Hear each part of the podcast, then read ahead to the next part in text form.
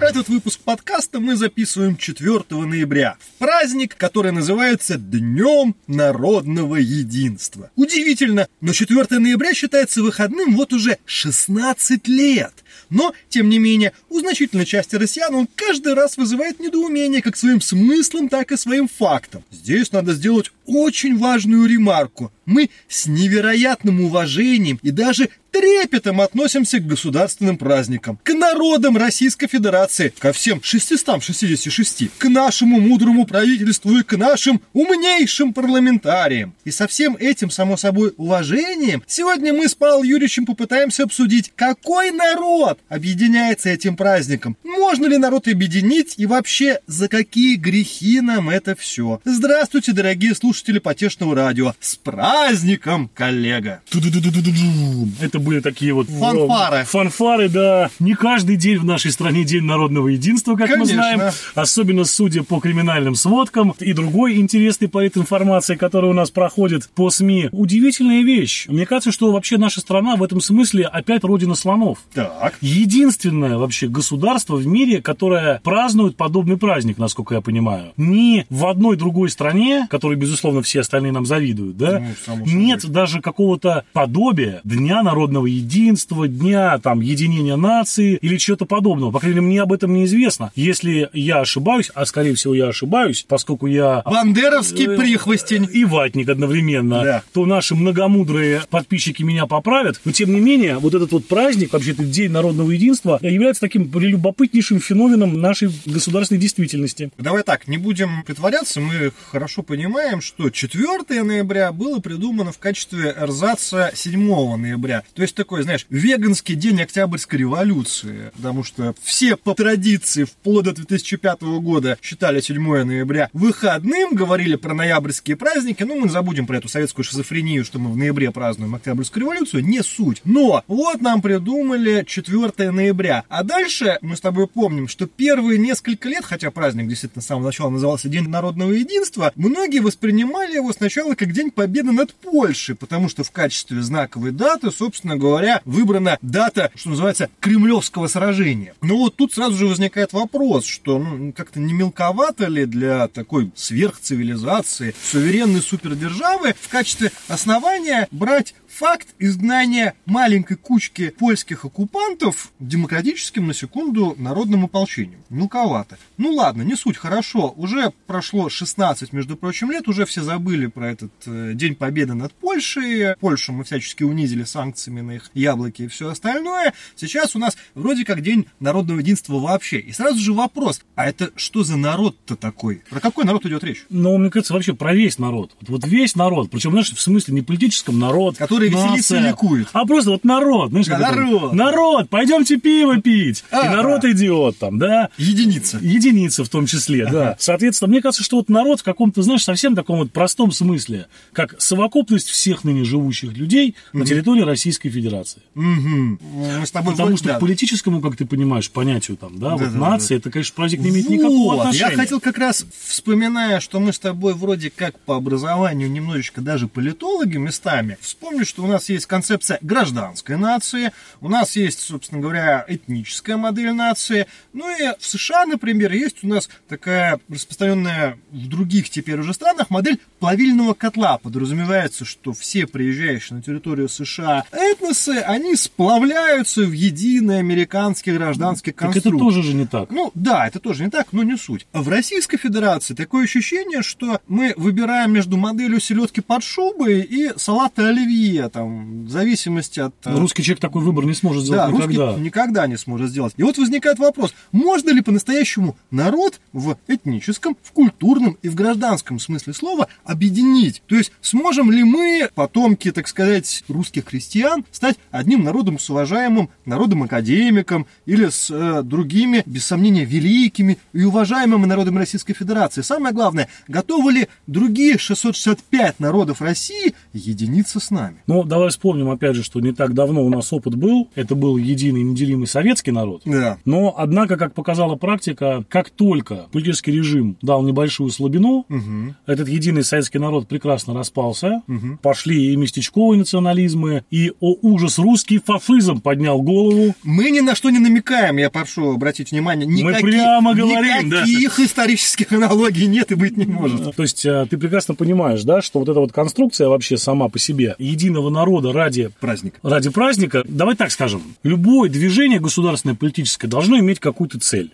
Когда мы вводим праздник День народного единства, мы, грубо говоря, публично декларируем наше государство следующую историю, что внутри России перед всеми живущими людьми, вне зависимости от религии и национальности, есть некие единые политические цели стоят, которые необходимо решать только всем вместе солидарно. Для этого вам предлагается ощутить себя всем, так сказать, гражданской нацией и эти политические вопросы решать. Та же самая государственная власть в качестве вот этих вот вопросов, которые нужно решать солидарно, нам показывает некую борьбу России со всем окружающим миром, За недопущение пересмотров итогов Второй мировой войны. в том числе, да, призывает нас еще крепче сплотиться вокруг национального лидера. И много-много других вот этих вот мифологем, честно говоря, политических. В хорошем смысле этого слова. И тут, понимаешь, какая история? Мне кажется, что это очередной симулятор, на самом деле, отечественной политики, потому что, во-первых, мы пытаемся политическую задачу действительно какого-то создания гражданской нации решить, как всегда, административно-командными методами. Тут целый-целый, так сказать, есть э, набор да, вещей. Это и пресловутая 282 статья, это и вот этот День народного единства, и различного рода государственные мероприятия, на которые тратятся большие государственные деньги по поводу различного вот межконфессионального, межнационального общения, что само по себе неплохо. Но, к сожалению, от реальной вот плоти народной жизни оно оторвано. И тут нам надо скорее поставить вопрос следующим образом. А каковы те глобальные политические цели, которые стоят перед всей массой людей, которые проживают на территории Российской Федерации? И действительно ли эти цели настолько серьезные, что нам надо всем объединиться в один единый гражданский народ, а это значит, что нам нужно будет каждому из 666 этих замечательных народов часть своих собственных политических интересов отвергнуть, отринуть и сплотиться, вот так сказать, вокруг какой-то единой цели. Что это за цели? Что это за проекты? Ну, условно говоря, что предлагает нам наше государство, наше руководство, дальнейшие санкции, дальнейшее недопущение пересмотров итогов войны, куда мы движемся? Вот на этот вопрос нет ответа уже 16 лет. Если вообще брать такие смысловые даты и э, пытаться найти, какие же даты могут быть действительно объединяющими для всех народов Российской Федерации, тут возникают некоторые проблемы. Потому что если мы возьмем Новый год, если мы официально говорим, что значительная часть Российской Федерации это мусульманские народы со своими религиозными, само собой, и культурными отличиями, то мы должны понимать, что Новый год у них и у буддистов, кстати, начинается вовсе не 1 января каждого христианского по факту года. Первый момент. 23 февраля День защитника Отечества, который у нас приобрел характер такого мужского праздника, День пены для бритья и носков. Но мы знаем, что у ряда народов Российской Федерации это день депортации и день одной из крупнейших трагедий в их истории. Далее, 8 марта, ну, вроде как День женщины и э, День матери, но при этом, опять же, вспоминая ряд э, народов Российской Федерации с их культурными особенностями, где женщин наряжают в различные закрывающие одежды, мы понимаем, что тоже к ним этот праздник отношения не имеет. Дальше идем. 9 мая. Ну, мы тут с тобой встали, мы уважаем ветеранов и всех остальных, но сразу же момент, так как у нас ряд народов, мы только что про них говорили, стали жертвами депортации в 1944 году, 9 мая к ним тоже отношения не имеет, потому что они официально были признаны народами коллаборационистами, которые, согласно решению Верховного Совета и Ставки Главнокомандующего, воевали на самом деле в Великой Отечественной войне на другой стороне. Как это было на самом деле, мы не про это сейчас. То есть, какой праздник мы не возьмем, у нас, что называется, проблема. И в итоге у нас остается народный, что называется, праздник День космонавтики, но, в общем-то, мемы Юра мы все потеряли, они выглядят все более и более актуально с каждым годом. И поэтому остается такой вот симулятор с Днем народного единства. Но тут, мне кажется, какая интересная промашка. Ведь раз мы говорим, что 4 ноября в корнях корнях своих идет из той самой кремлевской битвы изгнания польских оккупантов, то это снова получается праздник на самом деле исключительно русского народа, а всем остальным 665 это, что называется, не холодно, не жарко. Ну, потому что какие-то народы вошли в состав России гораздо позже, чем случилось изначально 4 ноября. И поэтому, когда им рассказывают, слушайте, ну, знаете, вот там Кремль, поляки и все прочее, господи, про что вообще речь? И тут тоже получается парадокс. Нет у нас даты, которая могла бы всех объединить. У американцев это, условно говоря, 4 июля, День независимости, а у нас? С твоего позволения начну ответ так же, как по порядку вопроса, да? Угу. Понимаешь, Новый год, это ты говоришь, это классный праздник, ну, безусловно, но он вообще не зависит от государственных властей, как бы Новый год, он наступает себе и наступает. То есть, и понятное дело, что 1 января наш Новый год тоже не совсем христианский, да, христианский Новый год все-таки Рождество. В русской традиции это 7 января. Поэтому наш Новый год, он тоже не совсем Новый год, да, скажем так, с точки зрения религиозной. Ну и, соответственно, ничто не мешает живущим в нашей стране мусульманам и буддистам отвечать два праздника, да, по буддистскому календарю, смену года по хиджре и, соответственно, Новый год вместе со всем населением остальным. Ну, как они, в общем-то, и делают. Да. 23 число, ну, а понимаешь, а, опять же, изначально же это был день советской армии и, и военно-морского флота. Его перетащили за уши, этот праздник, сейчас в повседневность российскую, хотя к современной российской армии он не имеет никакого отношения. У нас есть уже за новейшую историю России много, я считаю, военных славных дат, которые могли бы вполне себе стать каким-то днем вот именно военным таким. Днем воинской славы или днем вооруженных сил, но не 23 февраля. Однако же вот это еще одно из тех, так сказать, наследий Советского Союза, которое до сих пор с нами. Так же, как и 8 марта, да, то есть сейчас в традиции мы понимаем, это просто действительно женский день, абсолютно без каких-либо коннотаций политических, хотя в свое время ты понимаешь, что 8 mm-hmm. марта это день, возникший в Советском Союзе с определенной конкретно политической подоплекой, да, трудящиеся женщины, эмансипация, равенство прав на труд и т.д. и т.п. Ну вот в итоге, да, получился просто милый праздник про женщин, про любовь, про все, про то. Хочу обратить твое внимание, как вот в этом контексте интересно, очень быстро укоренились западные праздники. Ты знаешь, вот недавно прошедший Хэллоуин... Тыквенный спас. Да, собственно говоря, намного, мне кажется, людьми лучше воспринимается, чем День народного единства. По крайней мере, точно вызывает больше ажиотажа, больше подготовки, больше веселых фотографий в Инстаграме по итогам этого праздника, чем по Дню народного единства, да? Ну, с нашей дачной любовью, на самом деле, к тыквым кабачкам, это вообще тыквенный спас, это прекрасный праздник, я считаю. И он без какого-то государственного участия, без какой-то дикой там пропаганды, он просто взял потихонечку, и этот Хэллоуин пришел к нам и замечательно укоренился среди наших праздников. Да, отдельные политические религиозные деятели протестуют против этого праздника. По незнанию, не понимаешь, что это день всех святых. Но, тем не менее, они скорее против формы, да, mm-hmm. одеваться в нечисть и так далее и тому подобное. Чего греха таить и в русской традиции, в православной, огромное количество ну, вот этих вот пережитков э, дохристианских перешло, связанных с переодеванием, там, каледование тут же, mm-hmm. да, грубо говоря. Праздник День Святого Валентина, День всех влюбленных. Прекраснейший праздник, против которого тоже протестуют определенные круги политические в нашей стране. Хотя глупость на самом деле. Но он замечательно зашел. Недалеко от 23 февраля и 8 марта. Ну, если 8 марта и 23 февраля у нас по традиции еще отмечаются, так сказать, более основательно, чем День народного единства. Все-таки такая память крепкая этих праздников. День Святого Валентина уже вровень с ними, хотя тоже ему там, условно говоря, в России 20 лет этому празднику. Но он уже идет по накалу страстей, по количеству, так сказать, мероприятий, различного хайпа в социальных сетях, на телеке и так далее, ну, вровень с этими датами классическими, 8 и 23. Что касается 9 мая, друг мой, тут я скажу тебе так, что несмотря на все сложности в нашей объективной оценке событий хода войны, надо все-таки понимать, что результат этой войны, итог объективно переосмыслять бесполезно. Да, ну, да факт это, есть факт. Факт есть факт. Это наша победа, это победа Советского Союза над фашистской Германией, вклад в победу основной наш. Здесь, ну, как бы нет здесь повода для дискуссии, я считаю. И от того, сколько было коллаборационистов в Российской Федерации, в Советском Союзе, от того, какова была помощь по ленд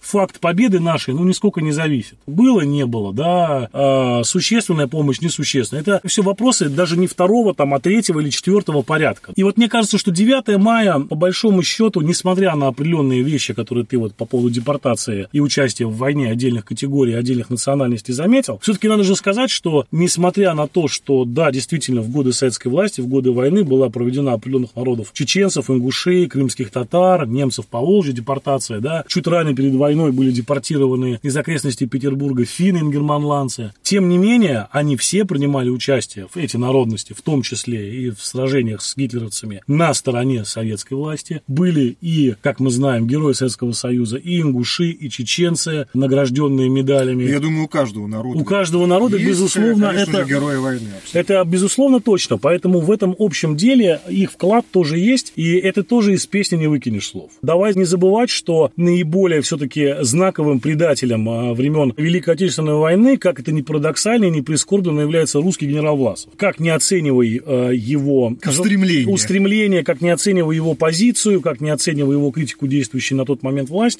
он создал вооруженные формирования, которые с оружием в руках боролись на территории его родины на стороне врагов. Это факт. Поэтому тут тоже бесполезно. И я считаю все-таки, что 9 мая – это как раз подлинный день народного единства, с моей точки зрения, угу. который действительно показывает, что в случае тяжелейшей угрозы у проживающих на территории Российской Федерации народов, несмотря ни на что и вопреки всему, все-таки есть вот эта та самая воля, да, сплотиться, отринуть какие-то внутренние свои противоречия и раздоры, и как один выступить в деле вот защиты Родины, общей для всех, для нас, вне зависимости от религии, национальности и так далее. Вот отличный праздник, и вот отличная, так сказать, история, связанная с народным единством, на мой взгляд. И более того, я считаю, при всем при этом, Новый год, День Победы да День космонавтики, наверное, это действительно три праздника, которые остались безусловными и не особо дискутируемыми на территории бывшего Советского Союза, назовем это так. Потому что, опять же, несмотря на катастрофическую, с моей точки зрения, ситуацию в космической отрасли сейчас, катастрофическую, все-таки факт. Первый спутник Земли, первый полет в космос, первый выход в открытый космос, первая женщина-космонавт, первая орбитальная станция – это все мы. Как мы эти все достижения использовали, к чему это все привело сейчас на данный момент, это отдельный разговор, безусловно, отдельный. Но в итоге нам тоже есть чем гордиться. Именно советский народ, русский народ смог первым в мире совершить вот эту огромную, большую мечту человечества – выйти за пределы Земли. То, о чем говорили еще античные философы, осуществить удалось нам. Это все прекрасно, но вот я сейчас позволю покритиковать, спаси Боже, не историю Великой Отечественной. Меня? Тебя, конечно, да. Ну, тебя пока можно без уголовного наказания критиковать вроде как. Я совершенно с тобой согласен, что действительно 9 мая, как День Победы, 12 апреля, как День космонавтики и 1 января, как Новый год, это такие три общих даты для всего постсоветского пространства. Но при этом, слушай, что греха таить? Мы с тобой только в этом году сделали не меньше трех или четырех выпусков подкаста про то, что пора бы уже Российской Федерации отринуть прах Советского Союза со своих ног и перестать вот со странами так называемого СНГ жить в обнимку, потому что чуть что мы им деньги давай. Угу. Смотри, как интересно получается. Ведь 9 мая это великий день не только для народов Российской Федерации, но и для народов Казахстана, для народов Узбекистана, для народов Белоруссии и, страшную вещь скажу, для народов Украины, потому что на самом деле Белоруссия и Украина пострадали во время Великой Отечественной войны больше всех на самом деле вместе с той же самой Молдавией. И поэтому, когда мы говорим, что 9 мая это, например, объединяющая нас всех дата, тогда мы должны признать, что 9 мая объединяет нас и с белорусами, и с украинцами, и с узбеками, и с таджиками, и даже с туркменами. Ну. И то же самое с Днем космонавтики. Ведь Ну. если мы скажем, откуда взлетел... а, Так праздновать, праздновать, а деньги не давайте. Тут как бы... Брат, не! Нет, нет, нет. Ты на самом деле вот типичная подмена понятий. Ты путаешь теплое с мягким. Нет, Никто же... ты сам говоришь, советский народ победил 9 мая, советский Безусловно. народ. В космос отправил Гагарина, советский народ. И вот на самом деле здесь такой интересный момент. Мы говорим про советский народ, вот когда мы говорим о Дне народного единства, про российский народ, про русский народ, вот про какие народы? Нет, когда мы говорим про День народного единства, мы прекрасно говорим с тобой про следующую историю. Это попытка а, людей, которые получили свое образование, воспитание, взрослели в условиях Советского Союза, а, воспроизвести в условиях современной России тот самый пресловутый советский народ, но назвав его российским, повторить еще раз, так сказать, ту же сову натянуть на новый глобус. Да? Поменьше, слава Да, богу. поменьше. Глобус сейчас поменьше, он ограничится глобус С- России. Сова да. тоже потрепанная. Да, сова вообще там одно перо, не будем уточнять где. И, соответственно, вот эту вот несчастную сову сейчас пытаются на этот глобус опять натянуть. С известным результатом там все по тем же лекалам, с тем же результатом. Потому что даже сейчас, обрати внимание, внутри вот этого единящегося российского народа у нас есть, например, Татарстан, который принципиально оставляет у себя в паспорте вкладку с национальностью татарин. Ну, да. То есть они как бы мы российский народ, но и татары тоже не российский народ. При этом, что мы с тобой не можем прийти в паспортный стол и попросить, чтобы у нас в паспорте было отражено, что мы русский народ. Или Самое интересное... Петербургский народ. Нет, самое интересное, что такое есть далеко не у всех, да. Такие вкладки там есть вот Татарстан, Башкортостан, как я понимаю, остались. Есть вкладки вот эти вот в Якутии, национальных республиках. Но вот, например, народы, которые своих национальных республик в принципе не имеют, русские, украинцы, белорусы, евреи, Цыгане. э, цыгане, да, они могут указать в паспорте свою национальность. А это не предусмотрено сейчас законом. Если мы с тобой знаем, что в прошлый раз сова лопнула, глобус укатился куда-то и потерялся, тебе не кажется, что попытка воспроизвести с потрепанной совой и другим, пусть и меньше глобусом, ту же самую историю, приведет опять же к тому же самому Тогда результату? я тебе об этом и сказал чуть Ну, выше. ну тогда получается, что мы должны и с 9 мая со всем уважением, с 1 января со всем уважением, с Днем космонавтики со всем уважением немножечко разобраться. Потому что, опять же, если мы говорим о народе и о единении, может быть, пора признать очевидные факты. Есть 666 и еще тысяча разных народов, ну, которых так истории свела судьба на территории Российской Федерации, границы которой, естественно, нерушимые и суверенны. Ну и, как говорится, Господь с нами во всех смыслах. Не надо нам никаких объединяющих праздников. Мы, каждый сам по себе, вместе мы сила. Все, вот без этой вот суеты.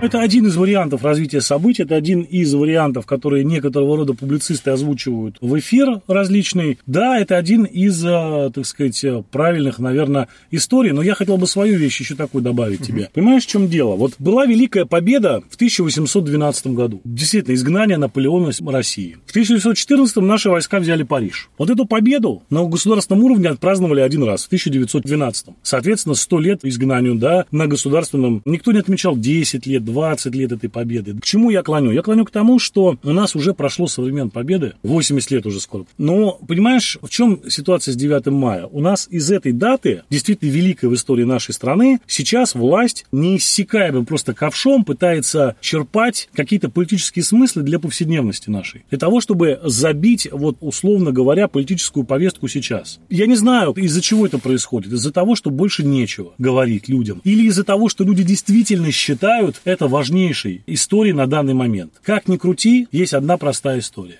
С каждым годом острота этого вопроса снижается. Как бы мы не уважали наших ветеранов, оставшихся в живых единицы эти, как бы мы не гордились этой победой, какое бы значение мы ей не придавали, надо признать, что в начале 90-х все политические выгоды от этой победы мы упустили, это факт. И по большому счету, чем дальше от даты 9 мая 1945 года мы отдаляемся, тем более эта дата будет из сакральной переходить в историческую. И она будет становиться во всем мире исключительно поводом для спора историков, каких-то дискуссий научных и так далее. Было бы неплохо, наверное, и нам пойти по тому же пути, пытаясь для своей страны сейчас выработать некие новые политические смыслы, и все-таки опираться не только смотря постоянно в свое прошлое, достойное и великое, но и все-таки поглядывая в будущее и пытаясь моделировать и прогнозировать некоторые вещи, а что у нас там будет. И вот эту историю красиво упаковывать и продавать населению, назовем это так. То есть увлечь некой идеей, как мы видим нашу страну не 75 лет назад, страной-победительницей великой армии, а как мы видим ее через 75 лет. Что будет там через 75 лет? В конце, грубо говоря, вот нашего века. Этого, к сожалению, никто не делает. Отсюда большая проблема. Ну, а Новый год, он что, и в Африке Новый год? Слушай, ну а с другой стороны, а почему проблема-то? Вот да, посмотрим на такой уважаемый народ Российской Федерации, как на евреев. Смотри, у них до сих пор в качестве праздников даты каких-то настолько легендарных событий, что, скажем так, оппонирующая евреям сторона далеко не факт, что существовала на самом деле. При этом это не мешает им ежегодно на достаточно серьезном уровне праздновать все эти истории. Созданы целые многозначительные ритуалы от кулинарных до ритуальных, и ничего. Ну, представь себе, Но никто смотри. не приходит и говорит, ребята, да что мы с этой там, прости господи, Ханукой, бредом каким-то, расходимся. И Это это Новый год.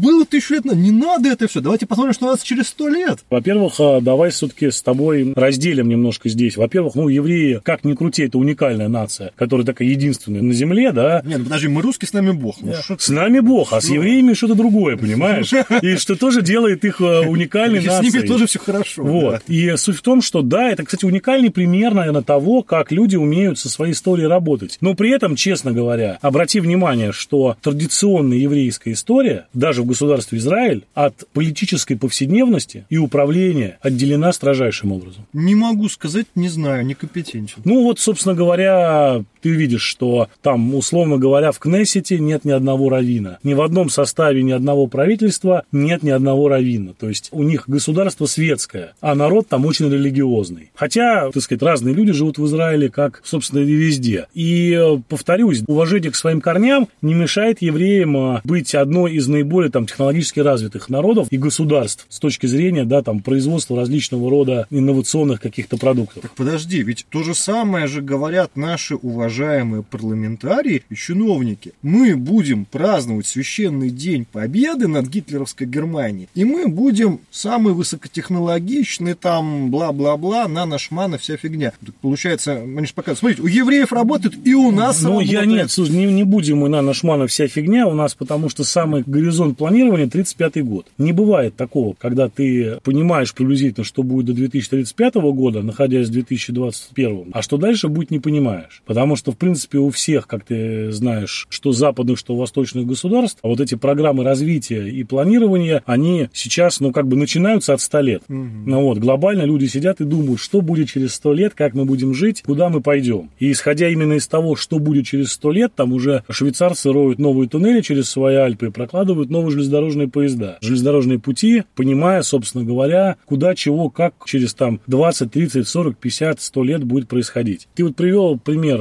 один, а я же не говорю, что нужно отказаться, понимаешь, от празднования. Я говорю, что не нужно смыслы там черпать нашей повседневности и нашего будущего. Ну, война закончилась, понимаешь? И говорить о том, что сейчас фашизм поднимает голову и кто-то пытается пересмотреть результаты победы, их невозможно пересмотреть. Красный фраг над Рейхстагом пересмотреть невозможно. Это данность, уже реальность. Подписанная капитуляция и самоубийство Гитлера – это реальность. Это с этим не невозможно. спорю. Нет, это это, невозможно пересмотреть. А вот, грубо говоря, вот эта борьба с э, объективной реальностью, данной нам в ощущениях, она, конечно, немножко настораживает. И повторюсь, да, что у нас в стране сейчас все, так сказать, наиболее важные смысловые в историческом вот плане даты, они сейчас, конечно, поставлены на службу режиму, ну, как помягче выразиться, в том смысле, что эти даты являются основанием того положения дел, той политики, которая имеет место сейчас быть. Мы даем огромные деньги бывшим странам СНГ непонятно за что, непонятно зачем и на каких условиях, но мы же вместе выиграли у фашистов, понимаешь? А сейчас-то что? А сейчас мы видим, что Средняя Азия потихонечку, получая каждый год от нас большие деньги, приезжая к нам на парад победы и клянясь вечной любви, Сама преобразуется в фашистское государство. это раз, а во-вторых, тихонечко, легонечко уходит под Китай. И он занимает место уже основного там партнера экономического, который является выгодоприобретателем в этих странах. А Россия остается просто добрым, богатым другом, который просто дает деньги под соусом этого нашего общего прошлого. Но не более того. Что уж говорить про Украину, Грузию там или другие страны, Прибалтику, да, которые тоже активно принимали участие в Великой Отечественной войне, но, видишь, несмотря на это, из-за политических ошибок потеряны, видимо, уже надолго. Ну что ж, на этой реалистичной ноте мы заканчиваем наш сегодняшний выпуск. Предлагаем нашим уважаемым слушателям и подписчикам высказывать различные версии в отношении возможных единяющих, объединяющих нас дат э, и событий. И вообще предлагаем в комментариях обсудить, что же такое российский народ, и если он на самом деле, либо все-таки это 666 или 1666 666 различных народов волею судеб, объединенных на одной территории. С вами были Павел Овсянко, Илья Чертков, Потешное радио. До скорых встреч. Перейдем,